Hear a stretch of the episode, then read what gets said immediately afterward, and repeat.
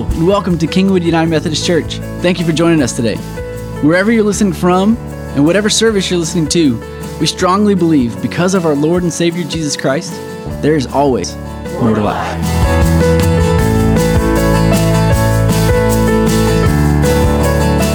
Before I move into the sermon today, I wanted to share a word about um, the gathering of the Texas Annual Conference, which is our conference as United Methodist Church. Yesterday, the Texas Conference approved our church and 293 other churches' um, recommendation to disaffiliate from the United Methodist Church. It was a moment that was filled with grace, and we acknowledge the hurt for many and also the beginning of new chapters in the lives of churches and in pastors. So for me, it was a, a, bittersweet kind of moment. There's nothing joyful about it. On the one hand, the sense that it was the last annual conference session in the United Methodist Church I'll be a part of. And so um, I'm mourned with friends who um, I'll miss. I want you to know that all five of us as pastors, myself, Stacy, Clint, Jeremy, Sarah over in the, uh, the Refugio, all five of us are going to continue with this church uninterrupted. All five of us are moving our affiliation to also the Global Methodist Church. Next Sunday, December the 11th, after the 11 o'clock worship service, uh, we're going to have a gathering, and we're calling it What's Next because I think I have town hall PTSD. Um, but we do need to say, What's next for our church, right? So we're going to have a gathering. What we're going to do is gather in here at 12:15. All of us as pastors will be helping to present some material, and what it's going to be is partly a uh, state of the church, telling you where we are, giving you statistical data and information. It's partly going to be uh, the beginning of casting the vision for that process of what does the new year look like? What does this mean? And it's partly going to be addressing some of the most common questions that are asked. For example, some people say, Will we still be a tax exempt status church? And, and yes, so we're going to go through all of those, both information and inspiration as well. So you can join us next Sunday in person in the sanctuary at 1215, or you can also watch by live stream. We're going to live stream it, we're going to record it, we're going to put it on our affiliation page so that you can go there and retrieve the information and refresh it. If you have specific questions, feel free to email me personally. My email is available on the church webpage. And in our Advent journey together, we call upon the whole church to continue to be in prayer for new seasons of ministry that God is bringing to every church within the Methodist Wesleyan tradition and witness, and that we'll make ourselves available to the healing presence of the Holy Spirit. I don't believe that it is accidental. I believe it is a divine arrangement that the text this day talks about. What it looks like when God wrestles with those with whom He calls. It's been a wrestling process. We look for healing and looking to the future and God blessing all those wherever they find themselves in the community of faith. I'm going to invite you to stand now in the respect of the gospel and to the whole of the scriptures. text today is from Genesis chapter 32. As you heard during the Advent reading, we will hear again. Uh, that night, Jacob got up and took his two wives with his two female servants and his eleven sons and crossed the ford of the Jabbok River. After he had sent them across the stream, he sent over all of his possessions. So Jacob was left alone, and a man wrestled with him till daybreak. Verses 25 through 28a talk about that wrestling process where the man touched the hip of Jacob. At the end of it, it says, Jacob said, The man said to Jacob, Your name will no longer be Jacob, but Israel, because you have struggled with God and with humans, and you have overcome. This is the word of God for you and me, the people of God. Thanks be to God. You may be seated, and as you are, let us pray together. May your Spirit, O oh God, stand between me and your people so that the words of my mouth and the meditation of our hearts together will be shaped, formed, and molded into the good news of the gospel of Christ, in whose name we've gathered, in whose name we pray, and in whose name we will continue to journey to Bethlehem to celebrate his arrival. May your Spirit, O oh God, stand between me and your people, so the words of my mouth, meditation of our hearts, would be acceptable in your sight. May this become good news for your people. And all of God's people did say, Amen. In this Roots series, we've looked at the context for what our hope is that we have in Christ. Uh, last week, we looked at this root of Jesse, this, this stump that exists that represented the people in Babylonian exile when everything appeared to be over and concluded, and yet there's a shoot that comes up from the house of Jesse. It's a foreshadowing of the hope that looks both forward to what is coming in the person of Christ and looks back to the heritage, for the shoot does not come out on its own, but from the stump of Jesse. In other words, God is breaking into human history through real people with real problems and real issues so that God might bring real hope to you and to me. In this series, we hope that we'll be finding ourselves wrapped in God's unfolding story of hope, ultimately expressed in the one cradled in Mary's arms. And this week, this week in your book, as you journey, and we encourage you to pick up a book for household. We've got a hundred more out there. If you don't have the five dollars with you, you can put down an IOU. You're going to read about interesting characters this week. And so this sermon today points your heart in your head towards reading about Noah and Abraham and Sarah. And by the end of the week, you'll wrap up once again with Jacob at the Jabbok River. I was cross, I've crossed the Jabbok River a couple times in tours to the Holy Land and then extensions to Jordan where Jacob was. It's, it's, it's the most inglorious moment as the bus slows down and you cross what is kind of like one of those small streams between Cleveland and, and Lufkin that just sort of is a, there's a little sort of barrier on the road and the bus turns and the guide stands up and says, if you look, this is the Jabbok River where Jacob wrestled with God. He said, wow. It kind of reminds me of the story I heard from Chap Temple, who uh, was sharing yesterday at a retirement luncheon I went to. And he talked about how no one knew how to get to seminary in East Texas except Chap. And so the funeral director said, Well, Chap, usually you follow the hearse. Would you mind leading the procession? If you know anything about Chappell Temple, he's not really good at paying attention over long periods of time while driving. He's a brilliant mind, he's an academic genius, but he's got a little bit distracting. So 15 or 20 minutes into the drive, he said his mind was wandering, and he said, You know, I'm thirsty. And forgetting that he had a whole funeral processional behind him, he pulled off into a little convenience store. And as he started to, as he started to look to find a parking spot, he looked up and he said, "Oh my gosh, I forgot! I'm leading the processional." And so he pulled back out of the convenience store. And he said, as he looked at his rearview mirror, everybody did the same thing. Hearse went in, started to go over, went by the gas pumps, went back on the road. Everybody did the same. These, these, these, moments of distraction. There's such a commonality, my friends, that we have in this human journey. Today we look at a turning point that happens in the life of Jacob. Now, scholarship and good study will unpack in a more in a conversation not a part of this sermon all of the complexities of who's with Jacob. But here is what's at heart of the issue. God has told Jacob, this one who is a scoundrel, one who constantly is a grabber and a taker, who, who tricked his father into getting his um, birth blessing, the blessing of the firstborn. And God says, Go back and reconcile yourself. And so Jacob's come back and he's worried that his brother Esau is going to come after him. So he takes a large number of his possessions and sends them across the Jordan River and it says, Take this as an offering to my, to my brother. Maybe he won't be mad at me. And then what he does is he divides his household up into two different groupings and sends them in different directions across. The idea is basically Jacob is thinking, you know, I don't know how this is going to go. But I'm trying to hedge the bet. Friends, isn't that like you and me that when we feel a call of God, we start negotiating? Well, I'm okay, God, I'm, I'm going to make sure I hedge my bet here. I'm, gonna, I'm not to be full surrender. I need to kind of, you know, I'm to do a little over here, a little over there. As if the call of Christ is like your 401k that you're trying to do some kind of diversity to ensure your future returns. Friends, this is not what it means to follow God. It means to be a full surrender. And in this moment of aloneness, when nothing else is around, a man shows up in Hebrew theology, Jewish theology, this is what we call a theophany, the man who wrestled with God. Be careful, friends, in your Christology. This is not the pre incarnate Christ.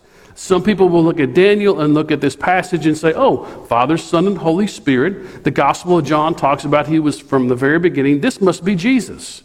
And I would just say to you, no, it's not Jesus. This is a theophany.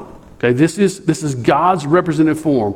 And it's this wrestling of who this person is. And what you see in the verses I did not read is this man who is representative of God's very presence makes himself weak to be able to stay in connected wrestling with Jacob.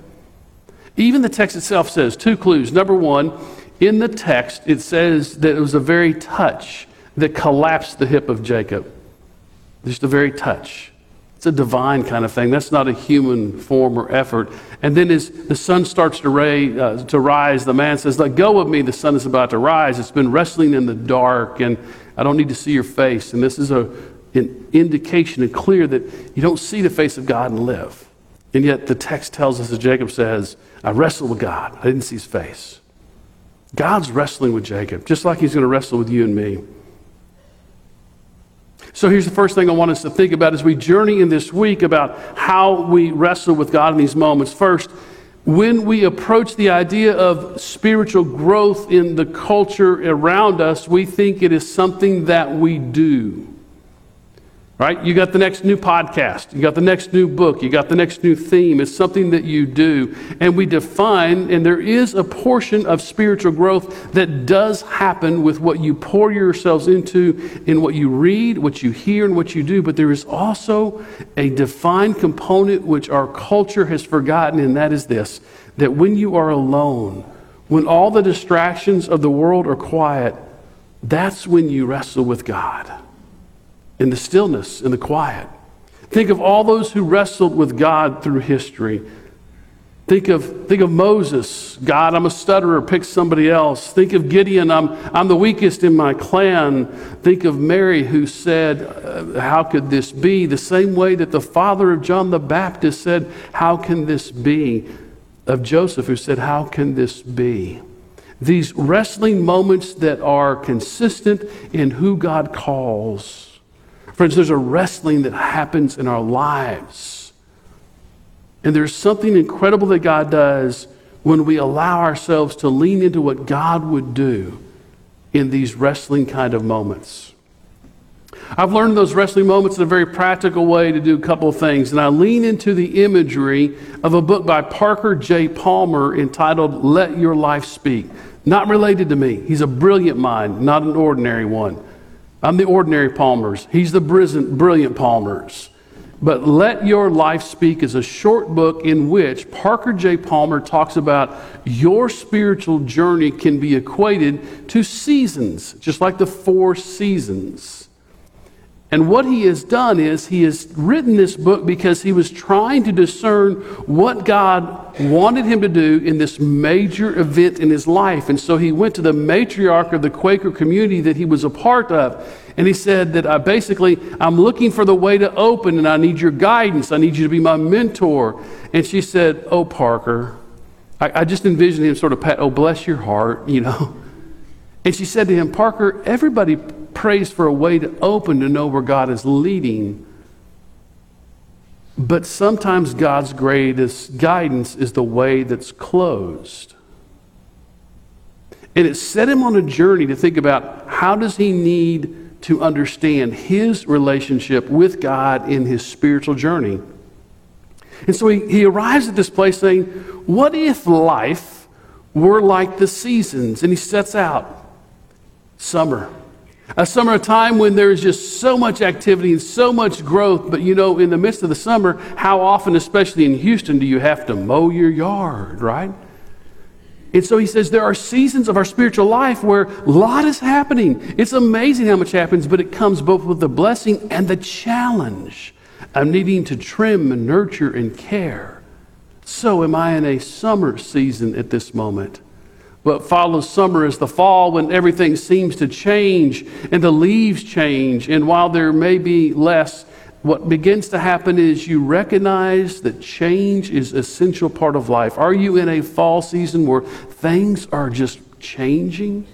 Where you go from mowing the yard, you change the flowers, you have to rake up the leaves.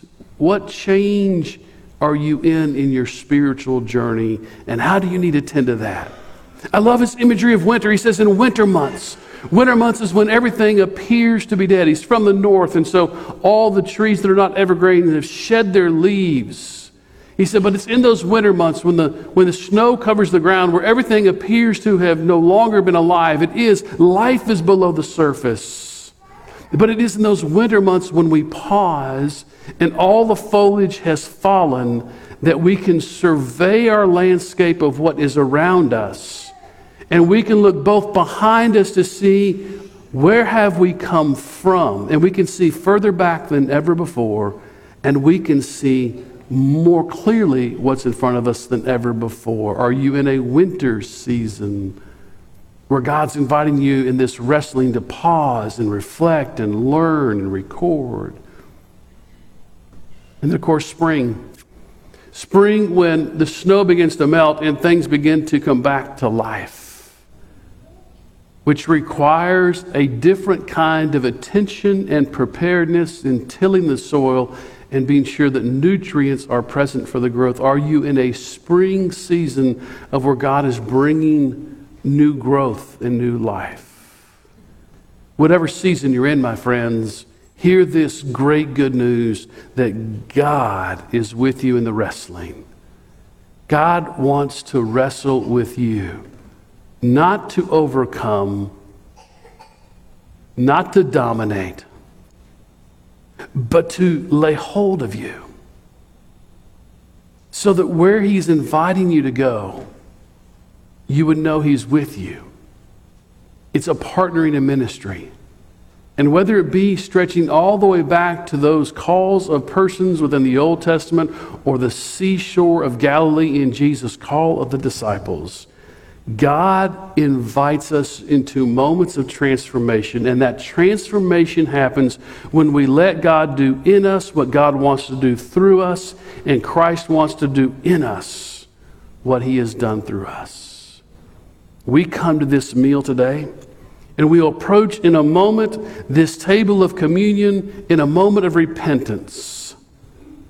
The call of the gospel is to repent, which means to turn. Repentance really is nothing more than participating in the grace that has been given to us. So let the liturgy guide you today. You're invited into a season of repentance where you participate and remind yourselves and each other of the grace that God has poured into us. We come to this place not because of what we've accomplished, but because of who God is in us. You see, God's going to do something incredibly independent of our abilities that we can't comprehend. And all we need to do is make ourselves available to what God is doing. So, friends, we come.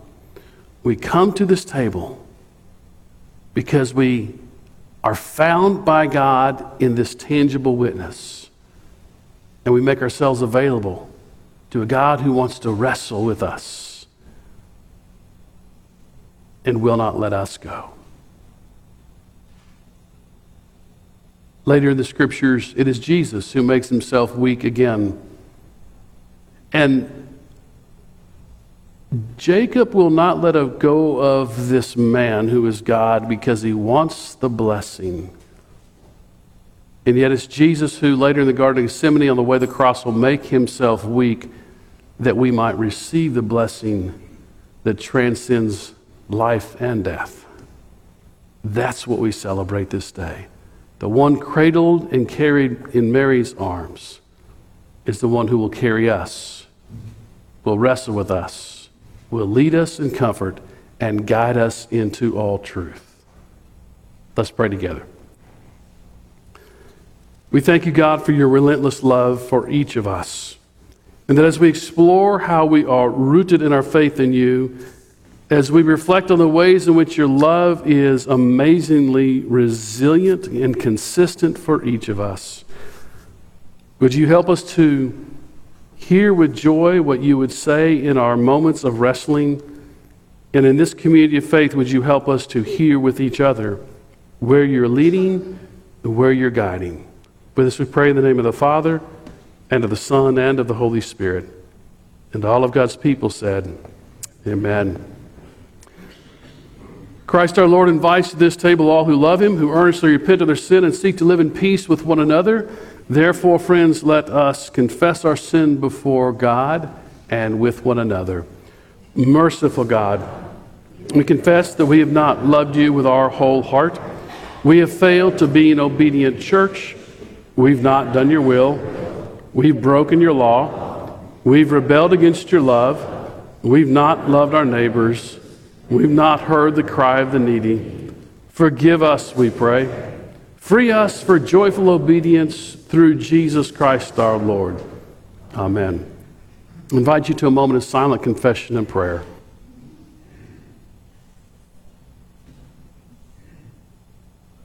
Hear the good news Christ died for us while we were yet sinners. That proves God's love toward us. In the name of Jesus Christ, you are forgiven. Glory to God. Amen. The Lord be with you.